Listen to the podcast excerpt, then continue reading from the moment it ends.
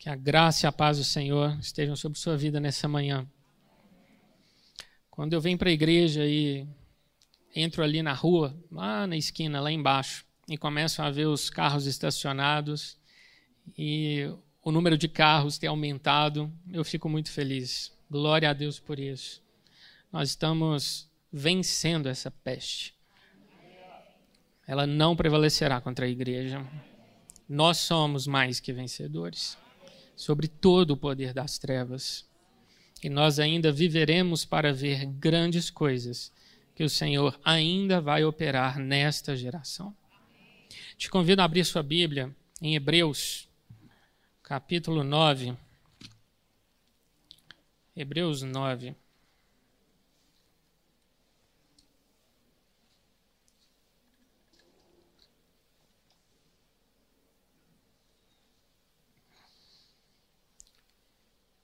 Hebreus é um livro de contrastes. Nós temos uma constante apresentação da lei de Moisés, da antiga aliança, em contraponto àquilo que nós recebemos em Jesus pelo seu sangue na nova aliança. Em todos esses capítulos, nós vemos o autor apresentando que aquilo que Jesus nos deu, aquilo que hoje somos e possuímos, é muito maior, é muito melhor do que qualquer realidade anteriormente vivida a partir daquela lei celebrada no Sinai. E no capítulo 9 nós temos uma dessas heranças, uma das bênçãos que Jesus conquistou para nós. Capítulo 9, verso 13. Portanto, se o sangue de bodes e de touros e a cinza de uma novilha, aspergidos sobre os contaminados, os santificam quanto à purificação da carne, muito mais o sangue de Cristo, que pelo Espírito eterno a si mesmo se ofereceu sem mácula a Deus, purificará a nossa consciência de obras mortas, para servirmos ao Deus vivo. O sacrifício que Jesus realizou por nós, ele é único, nunca mais será repetido. Já os sacrifícios feitos pelos animais, o ofertante levava o animal perante o sacerdote, o sacerdote ana analisava a qualidade do animal e derramava o sangue daquele animal, isso era continuamente repetido. Esses bezerros, bodes, novilhas, muitos foram mortos, até o dia em que Jesus veio e, como Cordeiro Santo, se entregou uma vez por todas por amor a nós. E no verso 14, nós temos aqui uma dessas bênçãos advindas da nova aliança, do derramar do sangue do Cordeiro. Ele se ofereceu sem mácula a Deus para purificar a nossa consciência. O termo purificará vem do grego katarizo. Katarizo significa limpar enquanto cura. Tornar o leproso limpo. Quantas vezes nós vemos Jesus tendo encontros com pessoas doentes? Uma hora ele diz: Quero, fica limpo. Na outra ele diz: os teus pecados estão perdoados. Em outro momento ele fala: vai, não peques mais. Toma o teu leite e anda. Jesus ele não só curava aqueles enfermos, mas ele também os tornava puros. A mesma coisa ele fez com a nossa consciência. No mundo, quando vivíamos sem Deus, por melhores que fossem nossas intenções ou os nossos valores, nós ainda trazíamos uma consciência constantemente culpada. Quando nos convertemos e nos tornamos mais conscientes de quão santo Deus é, talvez essa culpa tenha aumentado. No entanto, ele nos purificou de toda culpa. Você nunca vai encontrar no Antigo Testamento uma só passagem que diga que o ofertante do animal ficava livre da culpa. Ele conseguia cobrir pecados com aquele sangue. Mas a consciência dele não era purificada. A purificação da consciência é uma herança para nós hoje. É algo que Deus reservou para nós na nova aliança. O termo consciência, mencionado aqui pelo autor de Hebreus, vem do grego sunaidesis. É a percepção dada por Deus a todo ser humano para identificar o que é moralmente certo e o que é moralmente errado. É um sistema de advertência que funciona muito bem. Quando nós, por algum motivo, ficamos aquém do nosso padrão moral, o que acontece? A consciência nos acusa. Às vezes com sentimento de culpa, às vezes com tristeza ou até angústia. Em Tito, capítulo 1, versículo 15, Paulo não poupa palavras para poder descrever o mau caratismo dos cretenses. E ele diz: porque tanto a mente como a consciência deles estão corrompidas. Interessante Paulo mencionar a mente e a consciência. Por quê? Porque a mente faz parte da alma e a consciência faz parte do espírito humano. São duas partes do nosso ser diferentes. E ele diz: os cretenses, os habitantes de Creta, têm uma mente e uma consciência corrompidas. Por quê? Porque é na mente que se forma o nosso sistema de valores, do qual a consciência é o alerta. Todos nós, queridos, passamos a ter valores morais melhores quando nos tornamos cristãos. Coisas que antes no mundo nós considerávamos como normais, aceitáveis, do tipo nada a ver. A partir do momento em que entendemos quem Deus é e o que Ele espera de nós, nosso sistema de valores foi aprimorado. E a nossa consciência foi se tornando mais sensível. Ela acompanha o crescimento ou o decréscimo do nosso, dos nossos valores. Paulo chega a dizer que existem pessoas de consciência cauterizada. 1 Timóteo 4,2. Olha que interessante isso. Uma pessoa com uma consciência petrificada e insensível, ela é incapaz de ser alertada, de ser avisada quando está vivendo abertamente em pecado. O sistema de valores dela é rebaixado. Ela passa a perna no outro, ela mente, ela é desleal, ela puxa o tapete, ela usa o outro como um trampolim na carreira dela, e para ela está plenamente normal. Ela coloca a cabeça no travesseiro e dorme, porque a consciência dela está cauterizada. Quando nós estamos dirigindo e acende ali uma luz no painel, aquela luz é o quê, querido? Um sinal de advertência, um alerta. Normalmente, a luz mais comum é a do, do tanque na reserva. Você para no posto e abastece o carro. A consciência faz a mesma coisa com você. Ela te avisa que algo não está bom e demanda a sua atenção. Hoje nós vivemos um tempo em que existem na nossa cultura agentes trabalhando diuturnamente para rebaixar os nossos valores morais. E não só rebaixar os nossos valores, mas também nos tornar pessoas insensíveis para o erro, para a mentira, para o pecado. Como nós fugimos dessa armadilha de rebaixamento? Só há um caminho: pelo conhecimento. Conhecimento de Deus e conhecimento das coisas de Deus. Conhecimento. Todos os anos, mais ou menos ali no finalzinho de dezembro, eu paro, assento em frente à minha estante de livros e fico olhando. Eu tenho uma prateleira só para devocional. E normalmente eu tenho mais devocionais do que eu consigo ler. Eu tenho alguns títulos que eu quero, eu vou comprando à medida que as promoções vêm e vou deixando ali. No momento certo, eu vou ler. E eu paro ali em frente àquela prateleira e fico olhando e me perguntando: o ano que vem eu quero passar o ano na companhia de qual autor? De quais palavras? E para esse ano eu escolhi um devocional do Tozer e um devocional do Charles Spurgeon. Estou lendo os dois. Além, claro, da Bíblia. E Tozer ele é um, foi um pregador muito interessante, porque ele viveu entre 1897 e 1963, portanto, na primeira metade do século XX.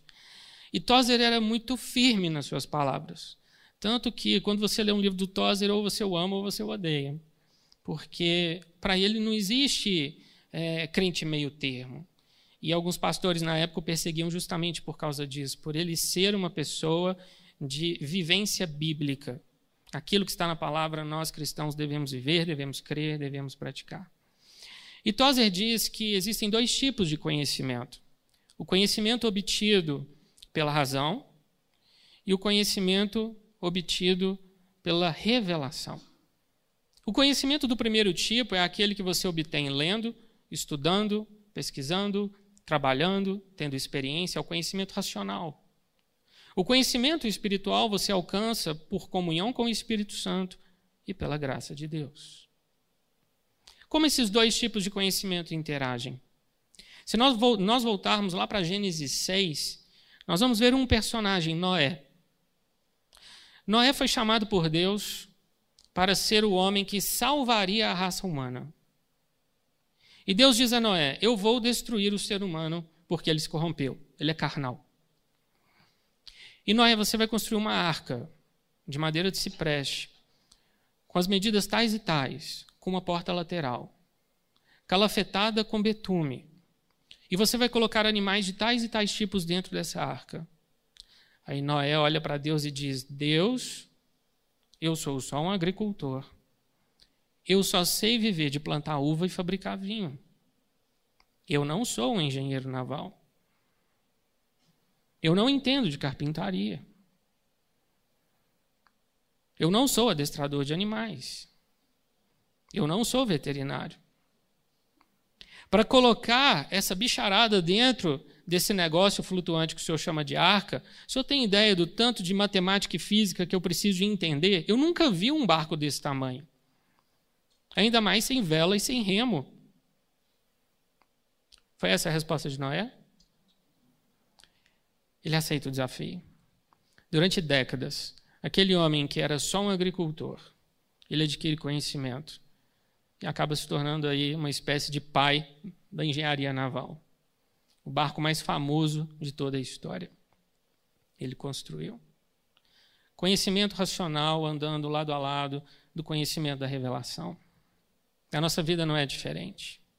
O conhecimento de Deus te levará a buscar pelo conhecimento racional. Um leva ao outro. Eles não são excludentes, mas complementares.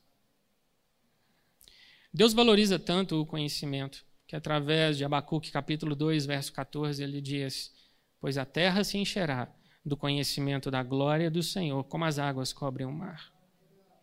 Essa é uma promessa para o reino milenar.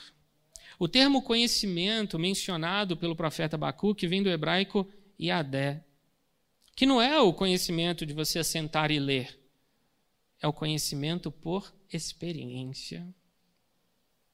Queridos, eu e você vamos reinar com Cristo aqui na terra.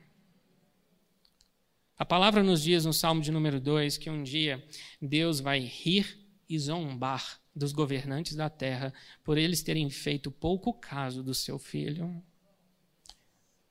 Se fosse hoje, Deus iria zombar do decrépito Joe Biden, da social-democrata Angela Merkel, do fraco Macron, desse tiranete que está aqui do lado, venezuelano, e ele instalaria, e ele vai instalar o filho dele na terra e o reino dele sobre a terra. E todo aquele que quiser conhecê-lo terá como? Uma vez por ano, na festa dos tabernáculos, nós subiremos todos os habitantes da terra, para adorar Jesus em Jerusalém. E por mil anos nós estaremos debaixo do seu governo, e ele regerá as nações com cetro de ferro. O conhecimento de Deus, da glória de Deus, cobrirá a terra como as águas cobrem o mar. Você não vai mais precisar abrir um livro de teologia ou assistir uma pregação. Jesus estará acessível pessoalmente. E nós, os vencedores, nos assentaremos à mesa com Ele. Essa deve ser uma expectativa, uma esperança do seu coração. Em 1 Coríntios 1,5, Paulo diz: Porque em tudo fostes enriquecidos nele, em toda palavra e em todo o conhecimento. Paulo já começa o livro, a primeira carta de Coríntios, rasgando o verbo. Olha, vamos parar com essa essa loucura que vocês estão vivendo aí, irmão processando irmão, tolerando gente aí vivendo abertamente em pecado no meio de vocês, fazendo da ceia um, um espetáculo de glutonaria e bebedice. Vocês foram cheios do Espírito Santo, mas o culto de vocês é uma baderna. Paulo diz: vocês não têm desculpa, porque desde a fundação desta igreja vocês tiveram conhecimento. Conhecimento nos traz responsabilidade.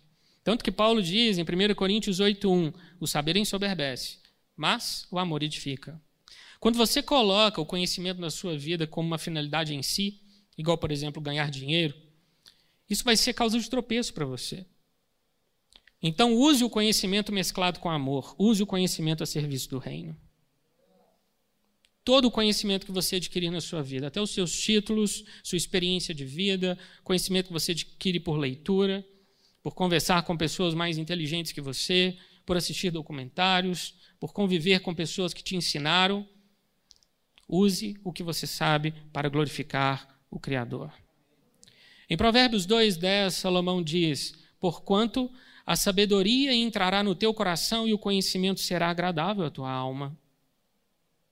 Você já chegou, querido, a viver aquela experiência em que você não sabe sobre alguma coisa e você precisa dominar aquele assunto, às vezes, para conversar com seu filho, ou você precisa dominar aquela área do saber para ter uma chance de ser promovido na empresa, ou simplesmente para exercer um ministério. E aí você ora, você pede, Deus me ajuda, e aí você começa a ler, você começa a estudar, conversar com pessoas, e aí o que acontece? O conhecimento ele vai sendo construído.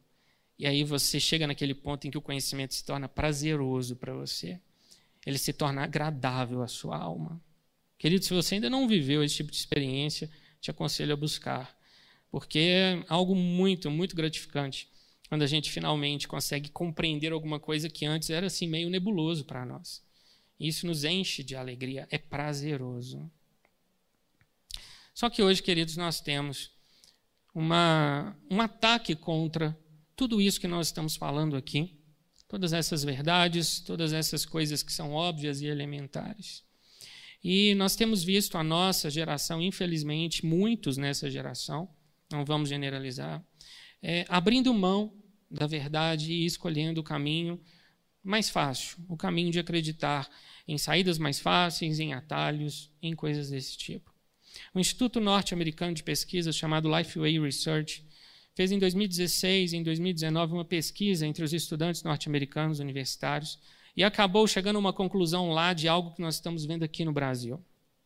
De todos os adolescentes que frequentam uma igreja e que estão no ensino médio, ao entrarem para a faculdade, 66% deles se desviarão da fé cristã por pelo menos um ano. Só 34% dos adolescentes que hoje, cristãos, nós conhecemos na igreja, continuarão frequentando uma igreja, uma igreja evangélica por pelo menos duas vezes por mês durante a graduação. Nós estamos falando em números redondos de 7 em 10, queridos. Nós estamos perdendo 7 em 10 dos nossos adolescentes para o mundo. Alguns voltam, outros não. Essa pesquisa fez uma pergunta para esses jovens universitários: Por que vocês se distanciaram da fé? E eles disseram que não tinham essa pretensão ao entrarem para a faculdade, mas lá encontraram informações novas que os levaram a discordar das informações anteriormente recebidas. E entre aquilo que os professores falavam e o grupo pressionava, eles escolheram ficar com isso do que com aquilo que haviam recebido seus pais, irmãos e pastores. Que informações são essas? Que informações são essas? Na década de 30 do século XX, é, vivia na Itália um homem chamado Antônio Gramsci.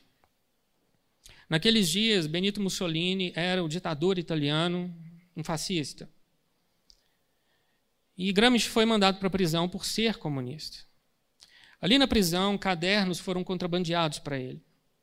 E ele foi preenchendo esses cadernos com suas ideias. Gramsci posteriormente viria a morrer, mas os seus cadernos sobreviveram. E foram publicados no ano de 1947 como Cadernos do Cárcere, uma série de livros. E o que Gramsci dizia nas suas anotações? Gramsci falava, Gramsci fazia uma releitura das pretensões de dominação de Karl Marx.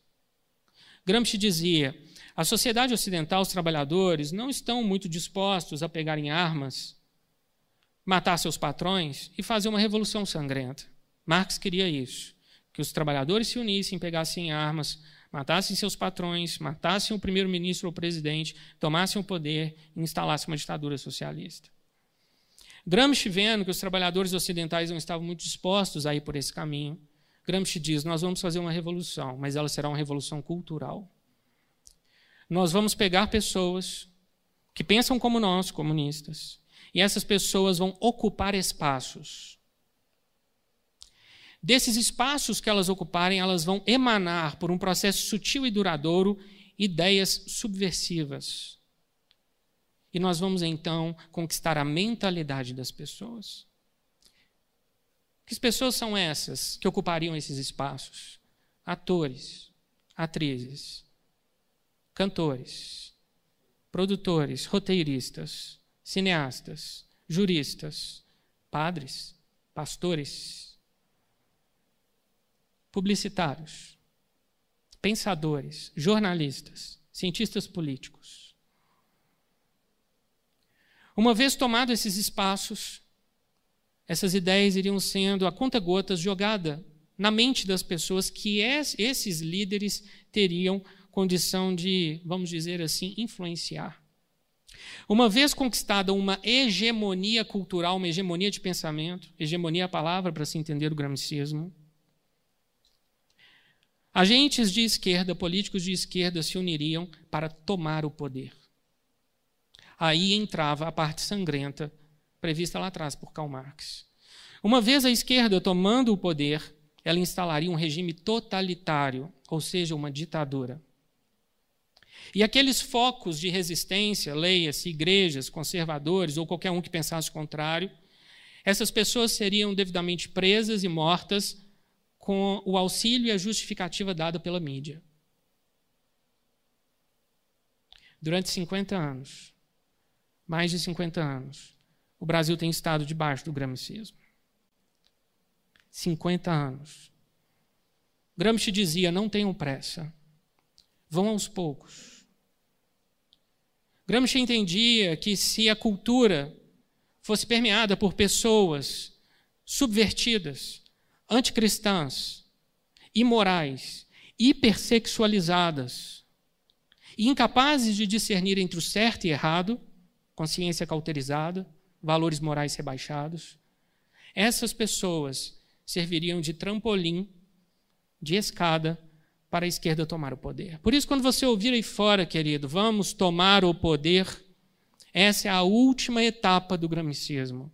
Quem diz isso entende, nós já idiotizamos a população em um nível suficiente e em um número grande o suficiente para tomarmos o poder. Entenda isso, querido. Isso é história e tem sido a história do Brasil. Em 1964, com o início do regime militar, a esquerda se dividiu em dois grupos. Um grupo optou pela luta armada, pela guerrilha. Sequestrou diplomata, colocava bomba, assaltava quartel, assaltava banco. Nós tivemos agentes aqui, nos mais altos postos do Brasil, faziam parte desses grupos terroristas. Uma outra parte da esquerda disse: não, nós não vamos por esse caminho, não. Nós vamos estudar os livros de Gramsci que, que eles fizeram? Se recolheram e estudaram os cadernos do cárcere. E foram ocupando as universidades, as editoras de livros, os canais de televisão, os jornais impressos. E hoje nós chegamos ao ponto em que estamos, vivendo hoje no Brasil, em que a gente vai numa banca de jornal e a gente tem que comprar o jornal não na unidade, mas no quilo, porque assim o cachorro vai ter banheiro por muitos dias. Porque essa é a única finalidade da nossa mídia impressa ser banheiro do pet. Nós estamos, querido, debaixo dessa influência há muito tempo. Gramsci entendia o seguinte: não mude a mentalidade da pessoa de primeiro, mude a conduta dela. Jogue conceitos, faça pressão.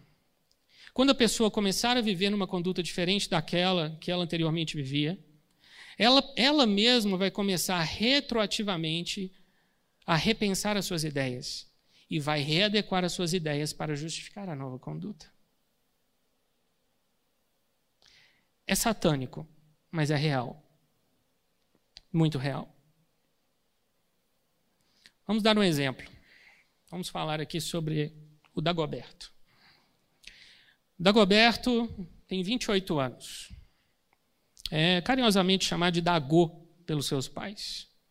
Dagô anda para todo lado com uma camisa do Che, aquele que disse em 1964, numa Assembleia da ONU: fuzilamos e continuaremos a fuzilar. Dagô tem um cachorro de nome Astolfo, o qual ele chama de filho. Dagô diz que é vegano, mas come carne escondido dos amigos. Dagô participa de passeatas antifascistas abraçado à bandeira vermelha. Seu punho esquerdo está fechado em direção ao céu. E sua mão direita segura um smartphone de 4 mil reais, com os quais ele faz as suas lives, posts e compartilhamentos. O celular está dividido em 12 parcelas, e as parcelas, claro, são pagas pelos pais de Dagô. Há 10 anos, Dagô entrou para a faculdade e até hoje ele não se formou. Começou cursando letras, passou para história, trancou matrícula e hoje está fazendo sociologia. É o eterno estudante. Dagô não é muito afeito a banho, mas quando finalmente decide se lavar, chora em posição fetal debaixo do chuveiro. O motivo do choro? A morte das girafas na Amazônia.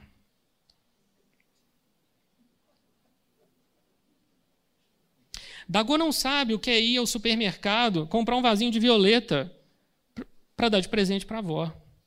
Ele não sabe nem mesmo como regar a samambaia que fica na varanda de casa. Mas ele retuita com ferocidade tudo o que a mamãe Merkel, o tio Macron, a irmãzinha Greta e o descolado Leonardo DiCaprio postam nas suas mídias sociais. Dagô diz defender o meio ambiente. Mas o mais perto que ele chega de uma planta é quando fuma um cigarro de maconha. Na verdade, essa é a única hora em que Dago e seus amigos praticam uma espécie de socialismo. Afinal, são todos perrapados, igualmente quebrados, dependentes dos pais. E precisam juntar os seus trocados para pagar o traficante em dia. Afinal, não dá para ficar sem a erva. E nenhum deles pretende morrer com um tiro na nuca. Dagoberto é um personagem fictício, querido mas o que ele representa é brutalmente real. É a realidade com a qual a igreja está se deparando hoje entre os nossos jovens. Não todos, claro, glória a Deus, mas uma parte. Uma parte considerável. Meu irmão, o que você precisa fazer para salvar o seu filho dessas coisas? E aqui eu quero fazer um apelo aos pais, aos avós, ou você que se importa com a nossa juventude e o nosso futuro. Quero te dar três conselhos. 1 Tessalonicenses 5,17. Orai sem cessar. Ore com persistência, ore com regularidade. Conselho número um: ore com o seu filho. Eu sou o resultado de uma educação em que o meu pai e a minha mãe oravam comigo. Ore com o seu filho. Por meio da oração do seu filho, você vai começar a perceber as palavras que ele usa. Quais são os temores dele? Os motivos de ansiedade? O que alegra o seu coração? O que ele pede? O que ele agradece a Deus? E depois de um tempo orando com ele, você vai perceber algo muito bonito, querido: o crescimento espiritual dele. Algo que não tem preço. E quando ele estiver lá fora, longe de você, e passar por uma situação em que a fé dele é testada, ele vai se lembrar: meus pais oram comigo, eu vou orar também. E aí ele vai orar, e Deus vai responder. E ele vai começar a ter suas próprias experiências com Deus. Ore com seu filho, todos os dias. Tem um verso de Mateus Mateus 5,37, que todos nós conhecemos. Seja, porém, a tua palavra. Sim, sim, não, não. Conselho número 2, seja coerente. Crianças e adolescentes farejam hipocrisia com facilidade. Tenha um só discurso. Se você espera dele algo, você tem que estar inserido dentro desse algo. Se você disse não para ele, você tem que estar dentro desse não. Hoje a gente vê muitos pais com medo de dizer não para os filhos. E quando você pergunta por que, eles dizem: não, eu não quero traumatizar. Aí a gente vai para o shopping e vê aqueles monstrinhos na porta da loja de brinquedo. Ou em frente ao McDonald's. A criança entregue a si mesma vem a envergonhar a sua mãe. Não sou eu que diz isso, não, querido, é Deus. Um filho que não recebe não como resposta vai te fazer passar vergonha. É a palavra quem fala isso. Seja coerente, querido. Educação é um equilíbrio constante entre amor e disciplina. Até a palavra nos diz que Deus disciplina quem é que Ele ama. Se Ele nos disciplina, você está autorizado para disciplinar o seu filho, mas não exija dele algo que você não faz. Dê o exemplo. Provérbios capítulo 5, verso 1.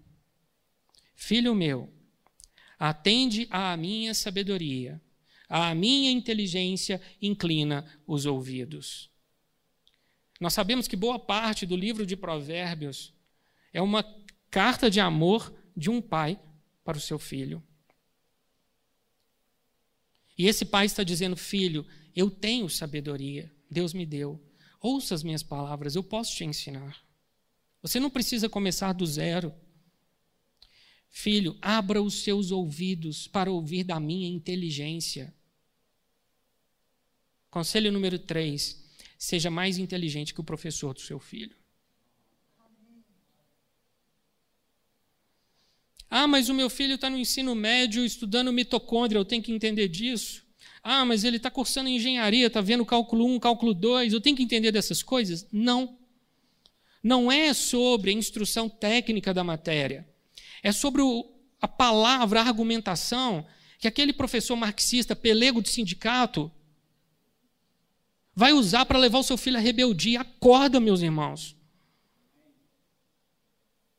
E está cada vez mais cedo a doutrinação. Ah, mas hoje meu filho tem só cinco anos. Vigia. Olha as últimas propagandas que nós tivemos aí, que repercutiram na mídia. É para alcançar a mente na mais tenra idade. É muito mais fácil dominar quando a pessoa não tem mecanismos de defesa. Gramsci falava sobre essas coisas. Quanto mais cedo para eles, melhor. A pessoa cresce como um robô. Esquerdista nos chama de gado, querido. Mas olha eles, repetindo bordões vazios. Fascistas não passarão. Quão idiota é isso? Não sabe nem o que é fascismo. Você quer ver o seu filho assim, querido, na avenida, de punho cerrado, falando essas bobagens? Comece cedo. Comece para ontem. Eva foi enganada, vivendo no paraíso. Vai ter aquele professor legal que vai sair com a turma sexta-noite, depois da aula, para tomar uma. Vai ter aquele professor que vai na festa da turma. Vai ter um professor, como eu tive uma professora, que chegou em sala um dia, sim, em êxtase. Gente, vocês não imaginam. O movimento revolucionário chegou à grande BH. Vocês terão a oportunidade de ver um pouquinho de Cuba. Vocês conhecerão o que é uma luta por igualdade, por direitos, pelo povo. Eu tenho um amigo no movimento e semana que vem eu vou levá-los para conhecer um acampamento do Sem Terra. Professora de ética jurídica. Ética. Está ali a Vanessa que não me deixa mentir. Ela estava na sala, não sei se nesse dia.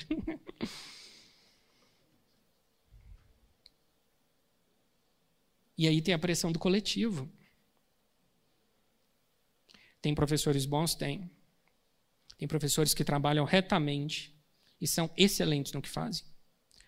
Durante a nossa vida, a gente até encontra com alguns mestres. Mas também vai ter aquele marxista que acha que precisa transformar o mundo desconstruindo tudo que você ensinou para o seu filho. Tudo. Sobre sexualidade, sobre Deus, sobre valores morais, sobre o próprio corpo, sobre o governo, sobre obediência às autoridades. Querido, se o seu filho chega em casa e ele conversa com você sobre essas coisas, ele tem essa liberdade, porque vocês oram juntos. Você sabe o que ele está vivendo dia a dia e você, com conhecimento, consegue jogar os argumentos desse professor no chão, ou do artista famoso que ele ouviu, ou de alguém, ou de algum colega, o seu filho vai te admirar. E nós sabemos que a admiração ela é poderosa porque ela é uma das raízes do amor. Se o seu filho te admira, ele vai te amar, e se ele te ama, ele vai te respeitar. Agora, se ele chega em casa e conta essas coisas, você fala: ah, filho, que bobagem é essa? Esse cara não sabe de nada. Você já viu lá na igreja o que estão falando? Isso não é de Deus, é em juízo. Vigia. Isso é argumento, meu irmão? Para um jovem que está sendo bombardeado com essas ideias? Até o terceiro ano do ensino médio, o seu filho passará por 15 mil horas 15 mil horas de instrução secular, ateísta, gramicista. Você está preparado para contrapor isso em casa?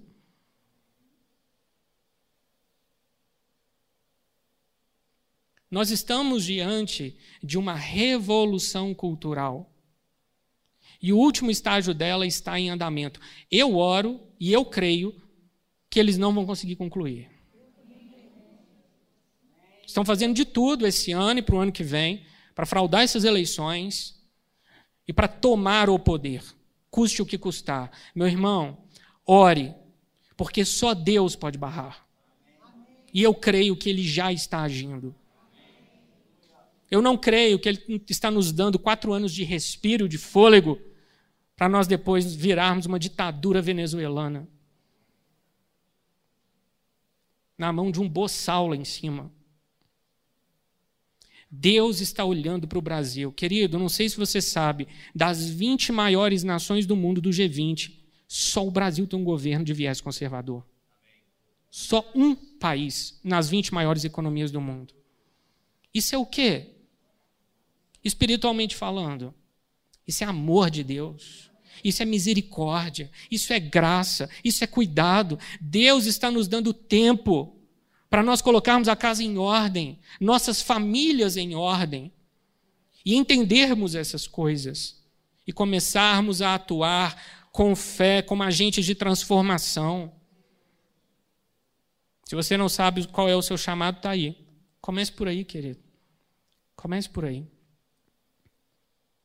Uma pessoa com a consciência purificada, uma pessoa com seus pecados perdoados, como nós somos, e uma pessoa que ama o conhecimento, que é cheia do conhecimento, é impossível de ser parada pelo mundo.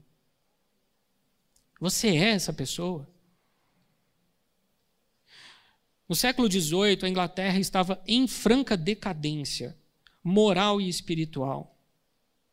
Deus começou a levantar agentes para transformar a nação inglesa e o Império Britânico. E um desses homens foi John Wesley. John Wesley dizia ser, abre aspas, um homem de um só livro, mas estudante de muitos. Fecha aspas. É assim que ele se descrevia. Um homem de um só livro significa que só esse livro, a Bíblia, guia e rege e determina nossas ações. Mas isso não nos exime de buscar pelo conhecimento racional, por isso devemos ser leitores de muitos outros livros. Para entender e não sermos enredados, enlaçados por uma cultura caída e imoral. Na sua casa, o que é maior? A estante de livros ou a TV?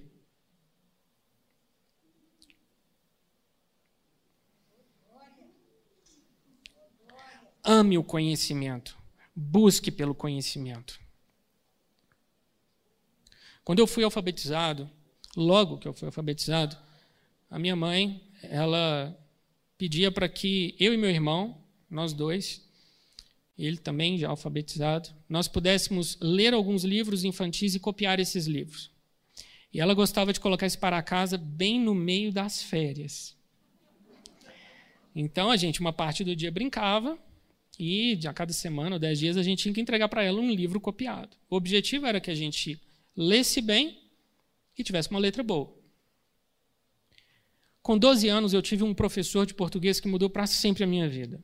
Assim como o poeta, ele se chamava Carlos Drummond. O primeiro livro paradidático naquele ano era Um Estudo em Vermelho, do Sherlock Holmes. E eu li aquele livro e a gente foi comentando em sala, conversando com o professor, e eu comecei a me apaixonar pelo hábito da leitura. Terminado aquele livro, feitas as provas, o professor levou a turma inteira para a biblioteca. Chegou lá, ele se colocou no meio da biblioteca e falou: tudo aquilo que está à minha esquerda todas essas prateleiras, vocês vão olhar e vocês vão escolher um livro, cada um aqui. E nós olhamos para ele e falamos, mas como assim? Quem escolhe o livro para a didática é a escola. Não, agora vocês vão escolher. E eu parei em frente a uma prateleira, todo tímido lá, meio sem saber o que eu ia escolher. E aí ele chegou perto de mim e falou: Olha, como você gostou do Sherlock Holmes, eu acho que tudo aqui, nessa prateleira, você vai gostar. Qualquer um desses livros que você pegar, você vai apreciar. E eu peguei a Esmo 1. Naquela prateleira estava uma coleção da editora Ática, uma coleção infanto-juvenil. Fui até a mesa da bibliotecária, anotei a saída do livro na minha ficha, fui para casa e li o livro. Na semana seguinte eu devolvi e peguei outro, e mais outro, e mais outro, e fui lendo a prateleira inteira da biblioteca. Aquele professor querido, ele incutiu em mim o amor pela leitura, com 12 anos. Eu não sabia, mas Deus já estava preparando o terreno. Porque dois anos depois, aos 14 anos, vocês conhecem meu testemunho, eu fiquei praticamente paralisado da cintura para baixo, internado em um hospital. E eu lembro um dia que eu estava em casa, eu estava sozinho no meu quarto, e eu olhei para o lado e vi na minha estante a minha Bíblia. Eu pegava a minha Bíblia durante a semana para ler um versículo que a professora mandava a gente ler na escola dominical. Aí a gente decorava e ganhava estrelinha. Depois de cinco estrelinhas, a gente tinha direito de escolher um bombom na caixa da garoto. Então, essa era a minha motivação para ler a Bíblia. Só que com 14 anos, eu comecei a ver que eu precisava que a minha fé aumentasse. Eu precisava ter um relacionamento com Deus pessoal. Eu já orava, eu cresci numa família cristã, mas eu precisava de algo mais sólido para ancorar minha fé. E eu comecei a ler Gênesis, depois eu pulei para os evangelhos, comecei a ver os milagres de Jesus. Querido, quando eu li por conta própria a Bíblia, o Espírito Santo foi falando no meu coração, aquilo fortaleceu a minha fé de uma forma que no ano seguinte eu já estava de pé voltando para a escola. Eu ainda não conseguia carregar minha mochila, eu conseguia dar poucos passos, eu precisava de muita ajuda, mas eu dei conta, eu voltei. E aí eu pedi para os meus pais, eu falei, eu quero ler livros sobre cura. E aí eu comecei a frequentar a biblioteca lá de casa, a estante que ficava no escritório do meu pai. E meu pai foi me entregando livros de evangelistas de cura do passado. E à medida que eu fui lendo, à medida que eu lia sobre a Bíblia dessa forma, fui lendo também literatura de ficção, fui lendo história, história da Segunda Guerra Mundial, uma série de coisas. Eu fui percebendo que o conhecimento que a escola me dava era o suficiente, por mais que eu estudasse numa escola de Zona Sul muito primorosa. Com 15 para 16 anos, eu comecei a entender: eu preciso ser responsável pela minha própria educação. Cursei direito, fiz duas especializações em teologia, sempre com essa visão. Aquilo que eu aprendo lá dentro da academia é uma coisa, aquilo que eu aprendo aqui fora é outra. E eu preciso completar o meu estudo. Meu irmão, comece a buscar pelo conhecimento. Isso fez toda a diferença na minha vida. O Espírito Santo vai te guiar. Teve vezes que eu não sabia, Senhor, eu preciso entender sobre esse assunto. Deus, por onde eu começo? Deus colocava um irmão que eu não via há 20 anos na minha vida. A última vez que eu tinha visto ele era, sei lá, com 5, 6 anos de idade. E Deus foi colocando os livros. Hoje, quando chega a notificação no meu celular de que os livros que eu pretendo comprar entrarem em promoção, eu chego ao site da livraria mais rápido que feminista fugindo da depilação, meu irmão.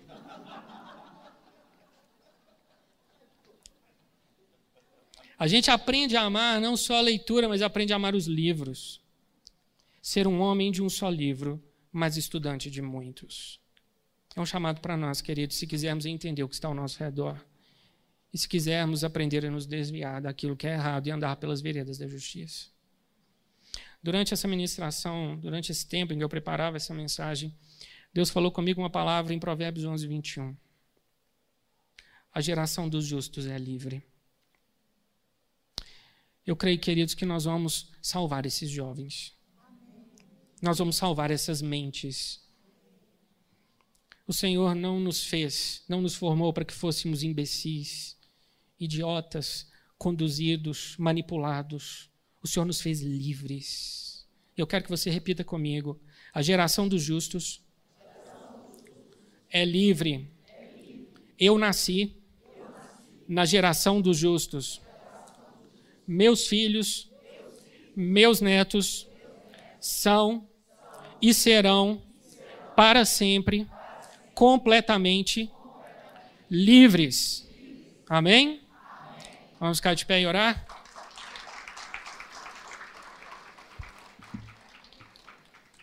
Senhor, nosso Deus e Pai, nós te amamos por tudo que tu és, por tudo que o Senhor tem feito em nosso país e em nossas vidas. Te amamos porque o Senhor tem aberto nossos olhos e nos mostrado como devemos nos posicionar nesses dias. O Senhor nos chamou para salvar essa geração. O Senhor nos chamou para uma geração de avivamento, de propósito, de comunhão, de compromisso.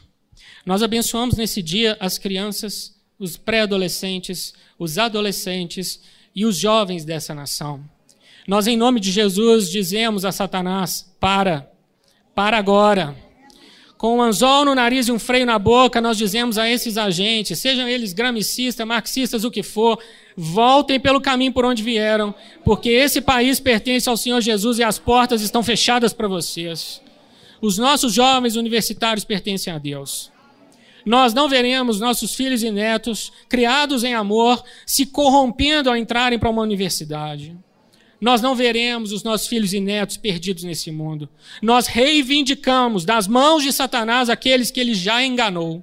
E nós dizemos: essas vidas pertencem ao Senhor Jesus. Nós estamos hoje com fé declarando: o Brasil é do Senhor Jesus. Nós declaramos em nome de Jesus a tua glória brilhando sobre os céus da nossa nação. E declaramos que as famílias são fortes. Eu te peço, Deus, coloca sede pelo saber no coração dos pais e das mães. Coloca sede pelo saber no coração dos pastores, dos avós. Senhor, em nome de Jesus, nos dê argumentos, nos dê postura, nos dê postura de fé. Em nome de Jesus, Senhor, olha para nós, olha para a nossa nação. O Senhor não nos deu quatro anos de fôlego, de trégua, para nos perdermos como outros países aqui da América do Sul.